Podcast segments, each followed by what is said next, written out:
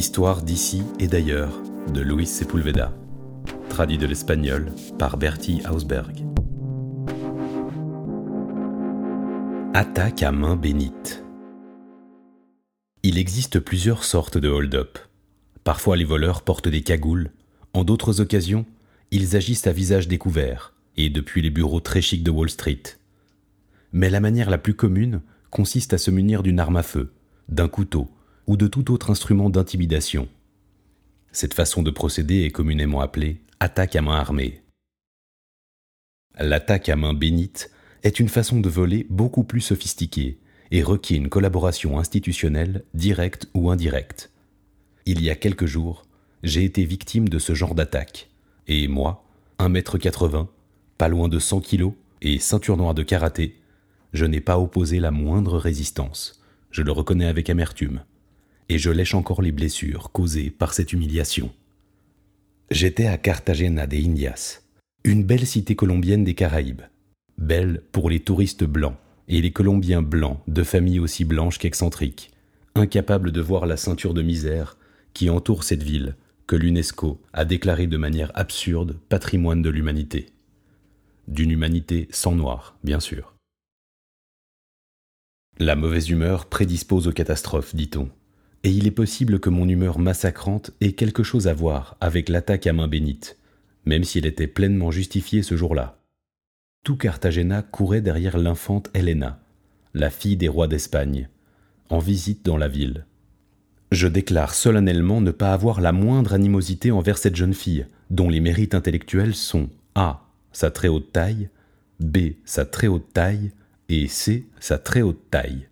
En tant que latino-américain, je suis fils de la Révolution française, et tout ce qui sent la monarchie, les privilèges basés sur de vieilles légendes, me met de mauvaise humeur car je suis furieusement républicain. Pour pallier les effets de cette irritation, je suis entré dans un marché de produits artisanaux dans la seule intention d'acheter un hamac. L'endroit était presque vide. Tout le monde courait derrière l'infante. Et il ne m'a pas été difficile de trouver le hamac désiré. Il était d'un rouge intense, tissé par les meilleurs artisans de la Guajira. Et après avoir marchandé avec la vendeuse, j'ai découvert que je n'avais pas assez d'argent sur moi.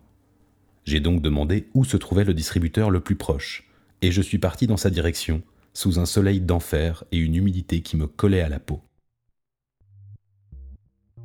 Le distributeur m'a paru discret, sans logo ni signe distinctif d'une banque quelconque, et j'ai dû trouver cette discrétion agréable au milieu de l'exubérance caribéenne.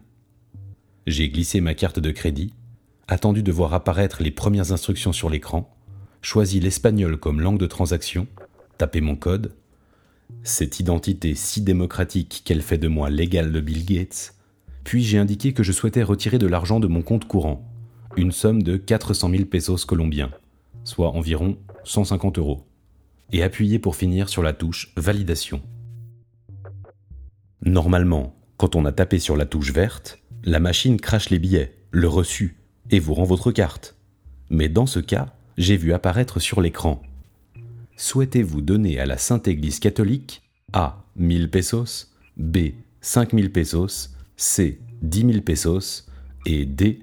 0 peso Oui, je suis fils de la Révolution française. Je crois à la séparation drastique entre l'Église et l'État, à la société laïque, à la libre pensée. J'ai donc choisi l'option 0 peso pour l'Église. Alors le distributeur a craché une liasse de billets. Il y en avait pour 300 000 pesos, je les ai comptés. Puis ma carte de crédit et enfin un reçu de 400 000 pesos. À ce moment-là, j'ai compris qu'on m'avait attaqué à main bénite, car un nouveau message est apparu sur l'écran.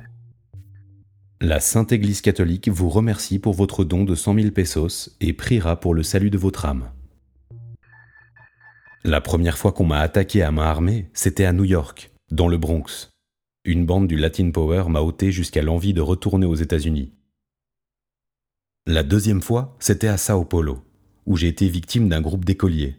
Le plus vieux n'avait pas douze ans, et parmi les vingt autres bambins, certains avaient encore des dents de lait. J'ai éprouvé de la rage, de la colère et de l'humiliation, mais j'ai vite oublié, car la possibilité d'être attaqué à main armée fait partie de la vie, ou de la maudite loi de Murphy. Mais quand on est attaqué à main bénite, volé par la Sainte Église, on est d'abord perplexe, et puis ensuite, on a la triste impression d'être un parfait imbécile. J'ai râlé, insulté le distributeur automatique, proclamé à haute voix mon athéisme, avant de battre finalement en retraite avec la pire sensation de défaite de ma vie. Il ne me reste plus que la vengeance des justes, car je vais me faire payer ces cent mille pesos colombiens, à peu près 30 euros, par le Vatican. Que Ratzinger le sache, tout objet d'une valeur d'environ 30 euros appartenant à l'Église est à moi, parce que je suis également fils du comte de Monte Cristo, et j'ai pour devise ni oubli, ni pardon.